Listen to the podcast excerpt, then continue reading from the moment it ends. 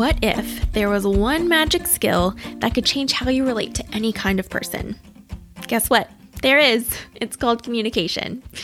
You're listening to Happy and Holy, a podcast about discipleship and community and how we meet each other right where we are to be the people of God on planet Earth. And when we do, we have the potential to become the happy and holy disciples we are meant to be. I'm your host, Kate Boyd, and today I am joined by Dr. Heather Day.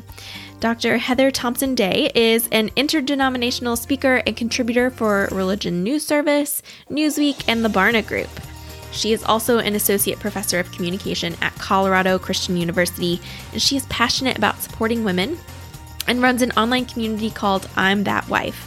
She currently resides in Denver, Colorado with her husband, Pastor Seth Day, and their three children, London, Hudson, and Sawyer.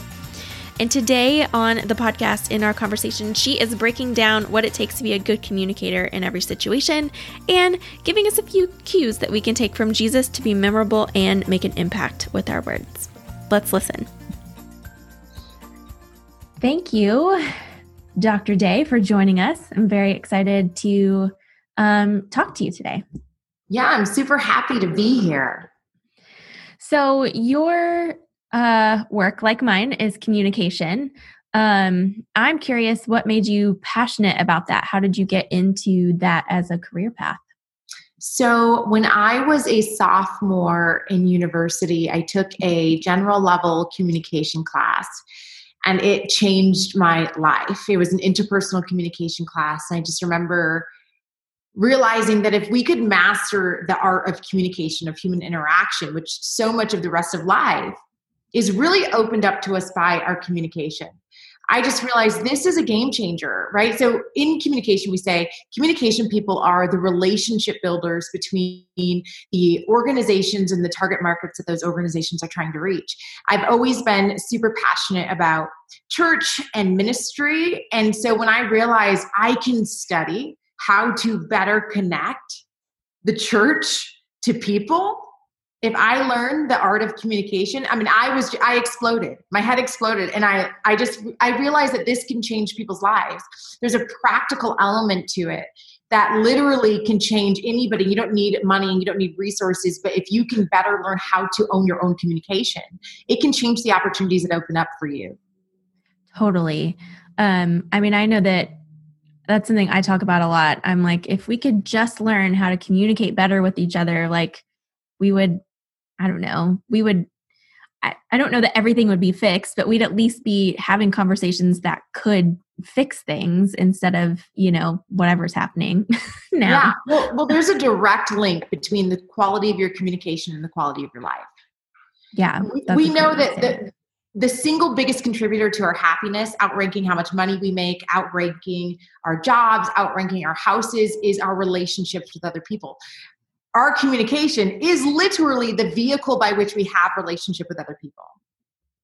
Yeah. So for me it's like when i realized that i could help college students better engage in their own relationships and therefore transform the quality of their life i signed on.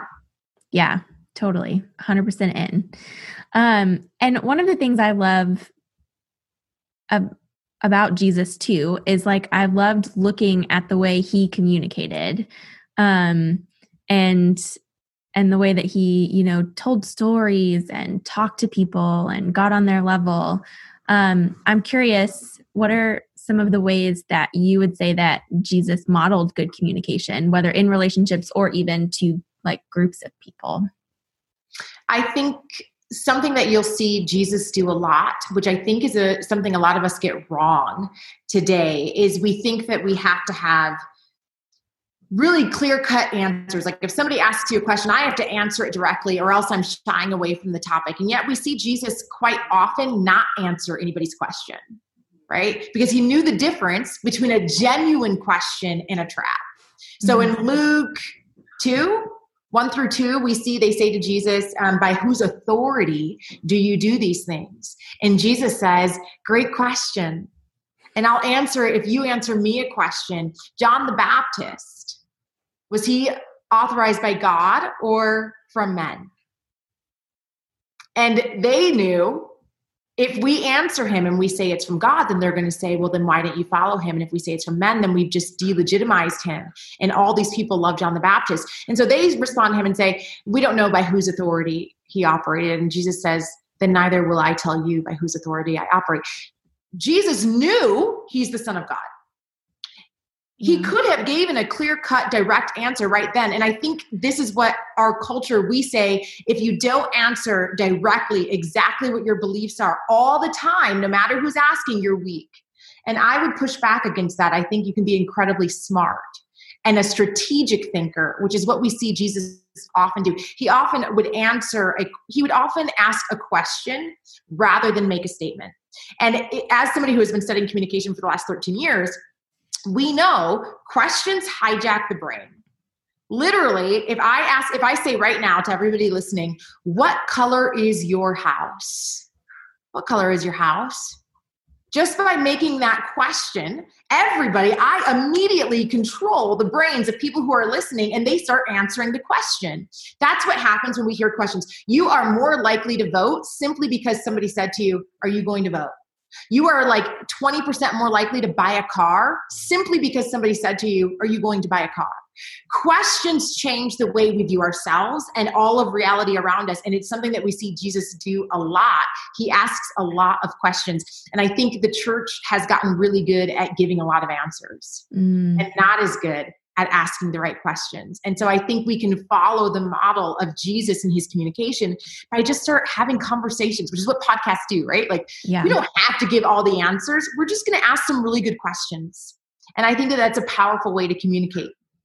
Yeah, I totally agree. And I think too, one thing I have found is not necessarily obviously I don't have the omniscience of Jesus, so I can't be like, well, I can tell that their motivation is this because I can't always do that, especially with social media, right? You just sort of, there's a lot of assumptions you can make. But what I've started doing is asking those questions instead of like making the assumptions so I can kind of get to, because even behind my assumptions or behind what they're saying, there's usually something else, right? That they really want to know, you know? And even sort of, so I almost like coach people in our conversation through the questions that I ask so I can get to the heart of the matter and then we can actually have the real conversation that they want, you know? Right. It's a great tactic to use. Yeah. So, what role do you think then that communication plays in our churches and in our discipleship? Oh man, I think it should be the most important role. I, I say all the time, I don't think necessarily that we have, well, I probably shouldn't say that anymore. Um, I used to say we don't have a theology problem, we have a communication problem. I don't think mm, it's like 80 something percent of Americans believe in a higher power. Right? So there's not actually this huge war on religion like we would say, or like many of us believe. There's not necessarily this persecution of religion. There is a conversation about various ideas, right? Or ideals or values and where the church should be headed. And so I think that in order to be able to move forward, we have to be willing to have the hard conversations. And I think the church should be leading in those hard conversations. You know, most Americans, I, I wish I had the exact stats for you, and I usually do, and my brain is blanking. Um, but I know it's greater than 70% of Americans say we have a racial problem in this country. And so, and what I hear from young people all the time, I'm a college professor, is I, and actually, this is backed up. Barna did a study too, where they ask young people, why don't you go to church? And they say, because it's not relevant to my real life. I'm trying to navigate where I stand and how I fit and how what my parents taught me versus where I'm deciding right now. What does this all look like in the culture that I'm living in and what I'm seeing on the news? And then if I go to church and we're never talking about any of these real life things yeah. and searching scripture to say, hey, is there a legitimate response to justice in scripture? What does that look like in the Bible? What does Jesus have to say? If we're not searching our Bibles to be relevant to the conversations that are happening, I think that that's a communication failure. Yeah. Why do you think we hesitate as a church to have those kinds of conversations? Because I think we don't all agree. Mm. Right. So, because you don't know, I just know for my husband, he's a pastor, and he got up um, after George Floyd was killed and did his entire sermon on what does it mean to truly be a brother or sister to the Black community that is in deep grief right now. Right. And actually, nothing that he said was very radical it was really all based on scripture, like the importance of just loving your neighbor. It was not radical ideas. But as soon as, I mean, as soon as he started, we saw two people just, we were in parking lot church because it's COVID, but two people pulled up their lawn chairs out of the parking lot, threw them in the back of the car, and they were taking off, right? So I think we don't have the conversations because we don't have enough leadership that is willing to take the heat from having the hard conversations. Yeah. And I also, yeah. I also almost wish that we had some kind of forum in the church to actually watch people have conversations from those sides, right? Because we don't agree, like modeling that kind of conversation so that we can see it and even hear from people and and then also have modeled for us what good conflict is in those instances. Yeah, I totally agree with you. Uh, having conversations, um, respecting one another, even if I totally vehemently disagree with you, can we be respectful in the process of engaging in a conversation? And I, in the reality is, I think, I hope some of us do that in our own personal lives, right? Like we have a family member that we disagree with, and but we love them it's my dad, it's my uncle, it's my sister. I love this person. And I know who they are as a person outside of this one particular belief. So, how do we stay in relationship and conversation despite the fact that we may disagree? I think that that is something that all of us should aspire to, not withholding love and affection because somebody disagrees with me. Yeah. And that can be it can be hard depending on what it is, you know. I know that we I mean, we deal with some of that here. A lot of our family members um, are not on the same page with us on some things. And so it can be hard to sort of hold that balance and figure out even what the boundary is for ourselves too in that kind of thing. I'm I'm kind of like an eternal optimist though and I just feel like most people are reasonable.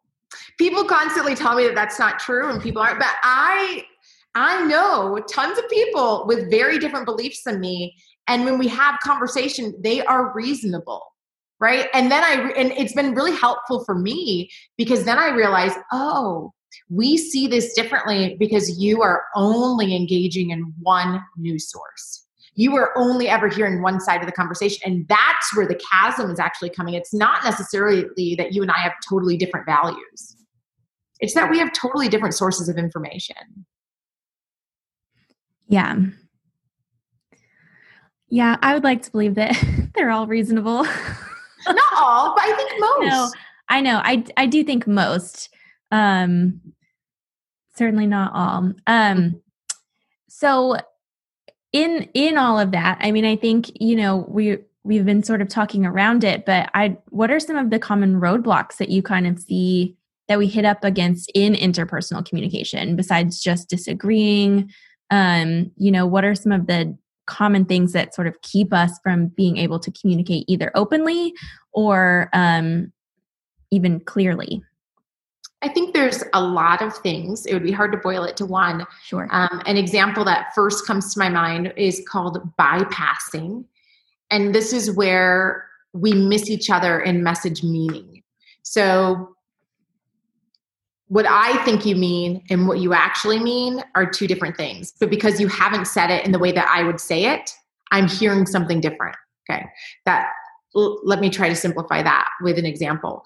Um, something that I love to do is go out to eat. I love to go out to eat. And so my husband has like really bad ADD and he actually does not like to sit down in restaurants very much at all. He likes to be able to eat and then keep moving. So if I was to say, hey, let's get something to eat, he may say no because he's thinking that I'm saying I want to go sit down at the Olive Garden and enjoy three ba- three baskets of bread and then a salad and then have an entree. And what I'm actually was thinking was, hey, like let's run through Panera Bread. Right. So yeah. he may say no because he hasn't checked to see what I mean when I say let's get something to eat oftentimes we have we have total arguments with people and we mean the same thing. For sure. Um, I know that happens. Check. Yeah, I mean that happens to me with my husband a lot too. I'm like, okay, so you said that, and this is the way that my brain processed it. So you can clarify, or you can say that that's what it is. But I need like this is why I'm upset about this, or yeah. whatever. You know, like because what I heard was not was maybe not what you said. Um, but that is actually a really important communication skill. Yeah, and it's something that the average person never does. Most people will never say, "Here's what I heard." Tell me if this is what you've said. Yeah. And I'm telling you, it will change your business meetings when you start doing that. It will change the arguments that you're having with your family when you start saying that. I'm hearing it this way. It is crazy how once somebody says something, it goes through our own brains, filters of past experiences, right? It changes what that person may actually have meant. And if you never sure. check each other's perceptions, you never know. I was on a flight um, to go speak in Las Vegas, and the guy sitting next to me um, was a business owner. I think he owned some factories, some RV factories. And he said, Oh, so what do you do? And I said, Oh, I'm a professor of communication. He said, Oh, you're going to love this. He said, I always tell all my employees, you are not responsible for what you said, you're responsible for what the customer heard.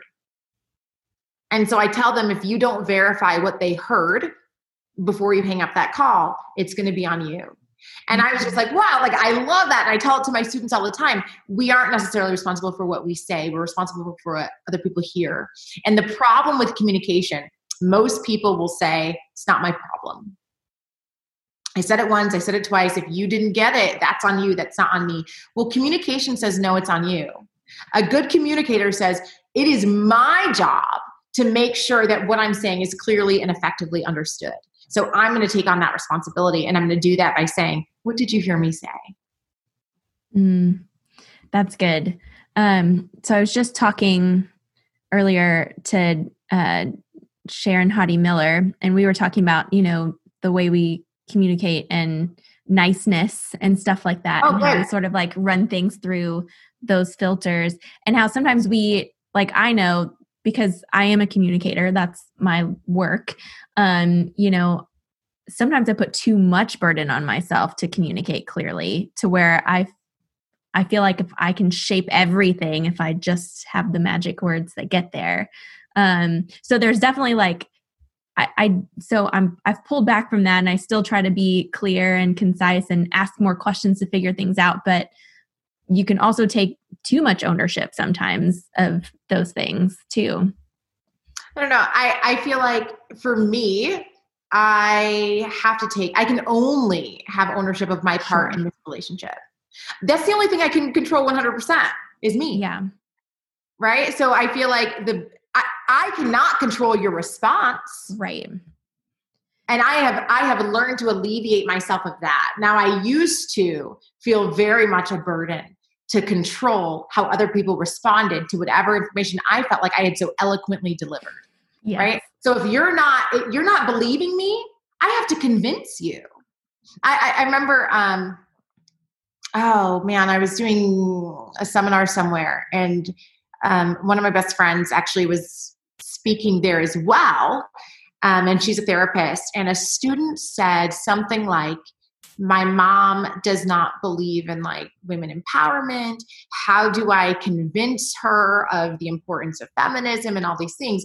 And my friend mindy who's my favorite therapist she said but why are you why where is this responsibility on you coming from to convince anybody of anything? That's not your responsibility. You convince yourself and you live things out for yourself but you do not have the responsibility of convincing other people to agree with you and I think that there's a difference between crafting a really good message that we hope is going to be persuasive and taking on the ownership of, I have to convict and convince everybody that I am right. We don't have to do that. Yeah. But we do have to take ownership of our own messages.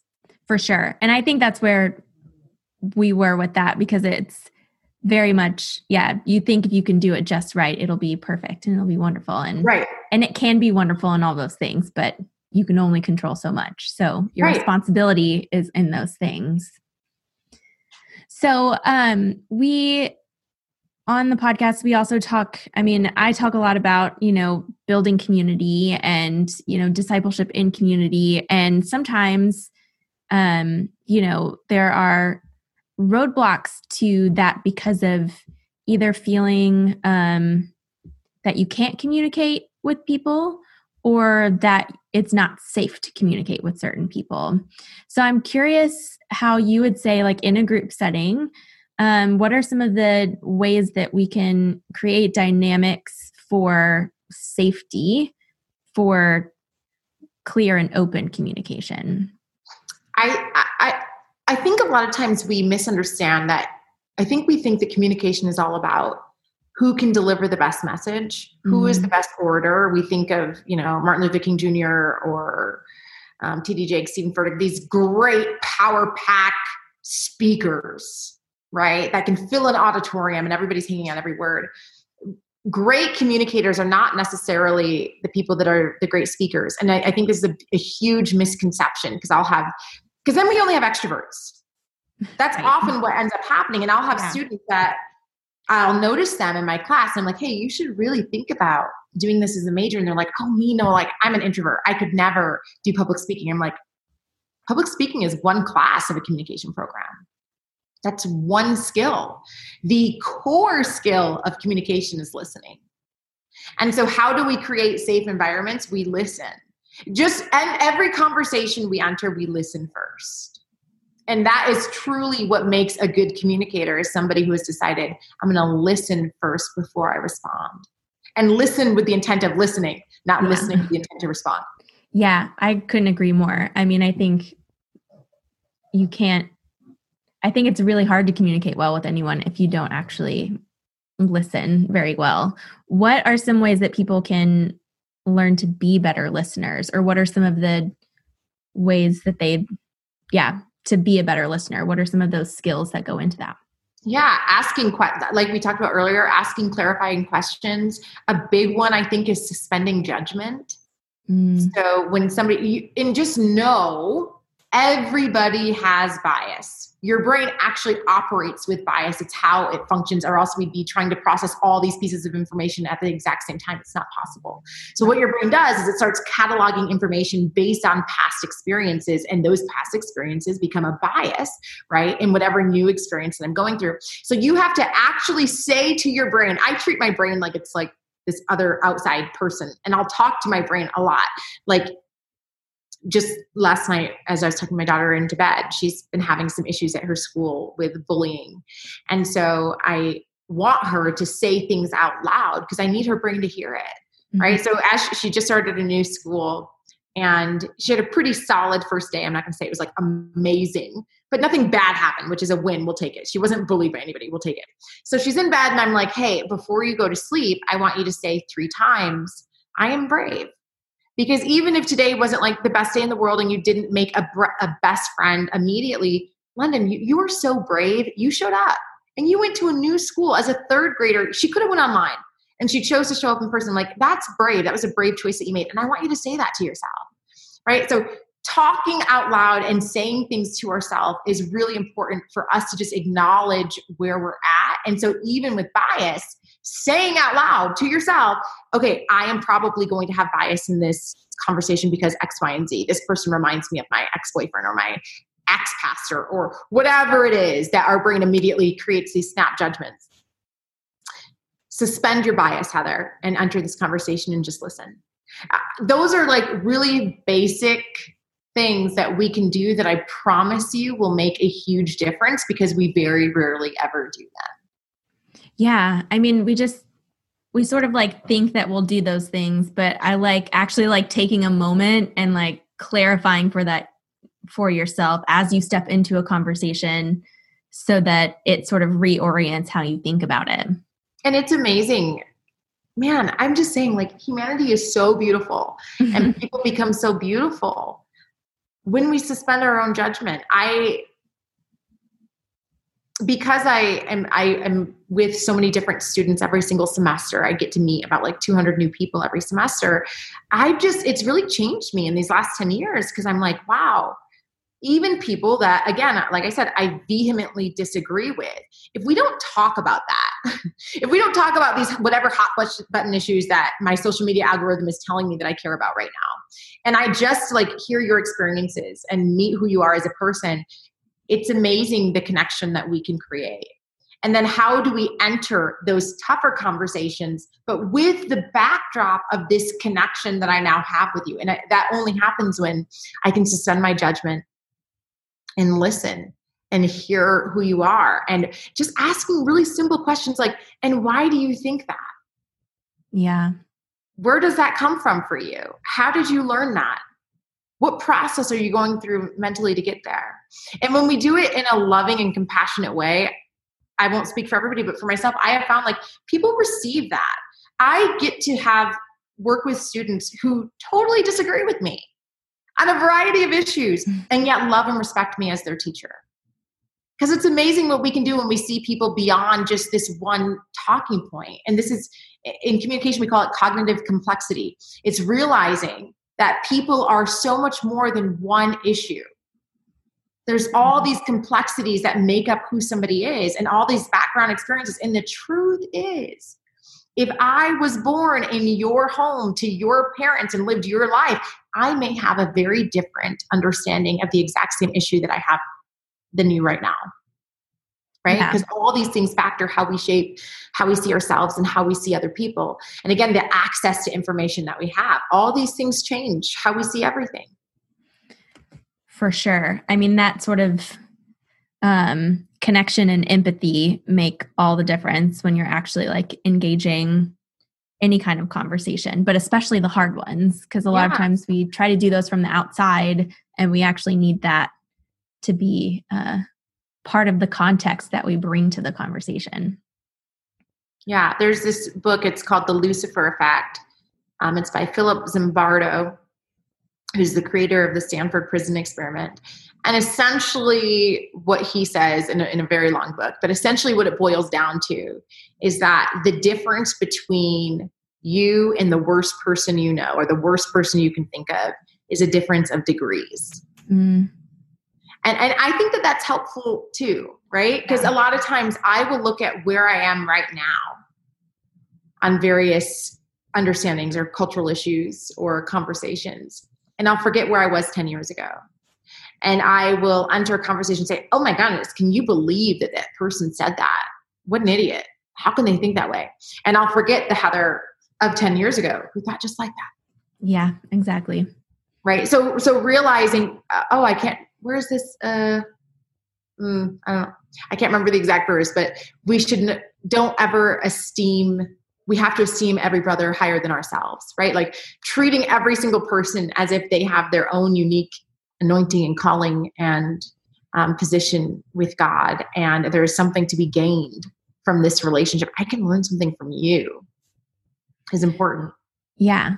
So, what are some practical communication advice, right? Tips that we can take into um, any kind of relationships whether that's like a discipleship relationship within our community or even just you know the ones that we have with our friends or our families as we go about our day yeah i think well it, it depends on what outcome that you're trying to get mm-hmm. here's just like just a really easy tip that you could do with a stranger say their name there is no sweeter sound to the human brain than your own name. There have been studies that show on MRI scans that even people who are in a coma will experience a brain reaction response when you say their name. Even people in a veg- vegetative state, when they hear their name, their brain reacts and lights up.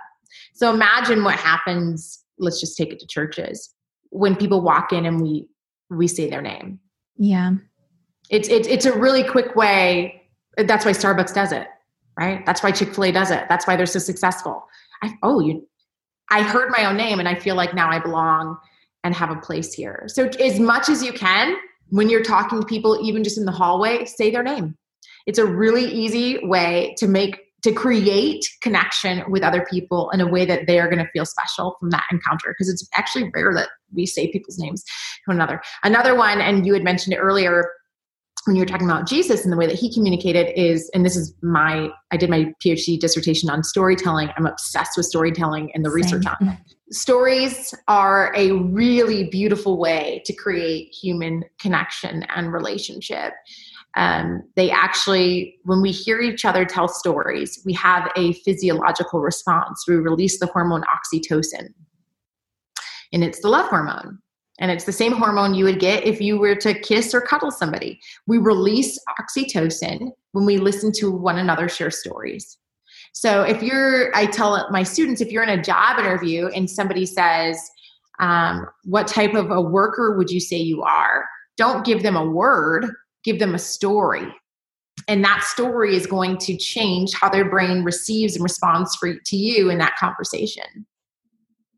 Yeah, it makes so much difference. And I think even through the stories that we have, it sort of goes back to we also learn about each other through the stories yeah. that we tell, whether they're of about ourselves or about other things. Like we you get a better sense of someone because they're I don't know, because of all the layers in them, right? It's not just here are the facts. It's here's facts and emotions and you're getting all this wrapped up.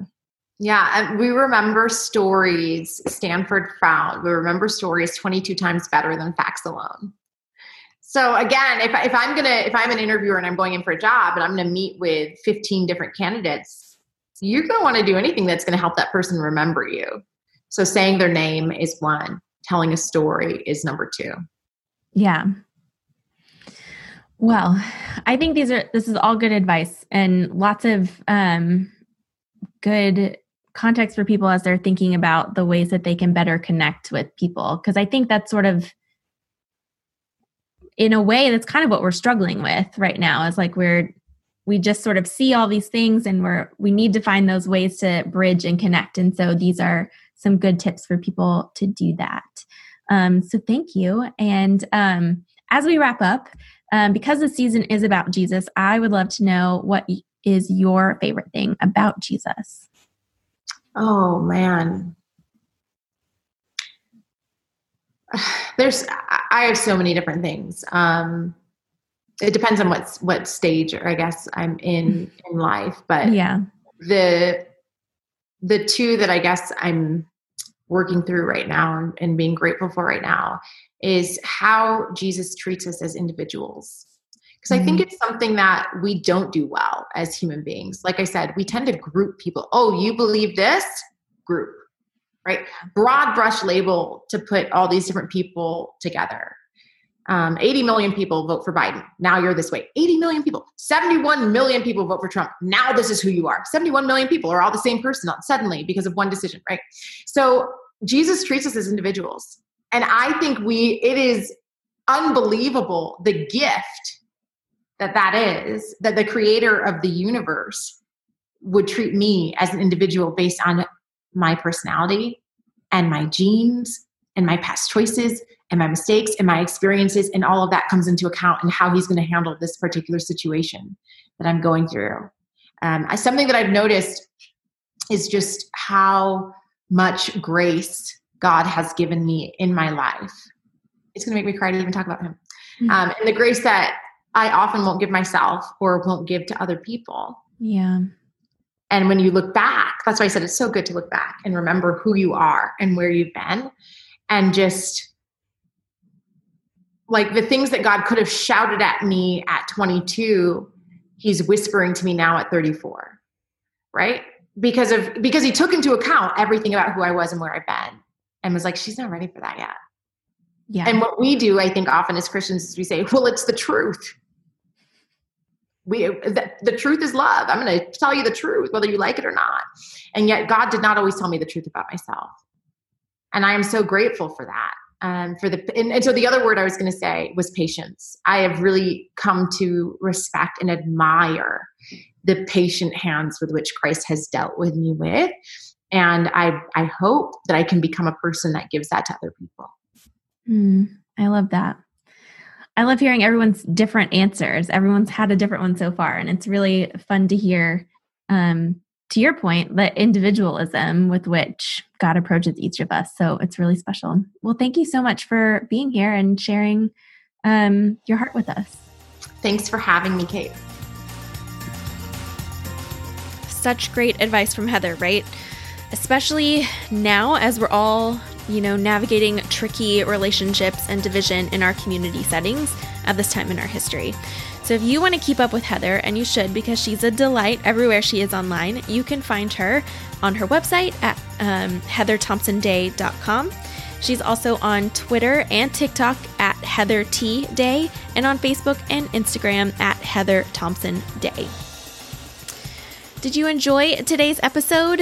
If so, I would love it if you would rate and review on your favorite podcast player to help more people see Jesus anew and talk about discipleship and community with us. And if you're looking to build your own discipleship community, the Couches and Cathedrals newsletter is for you.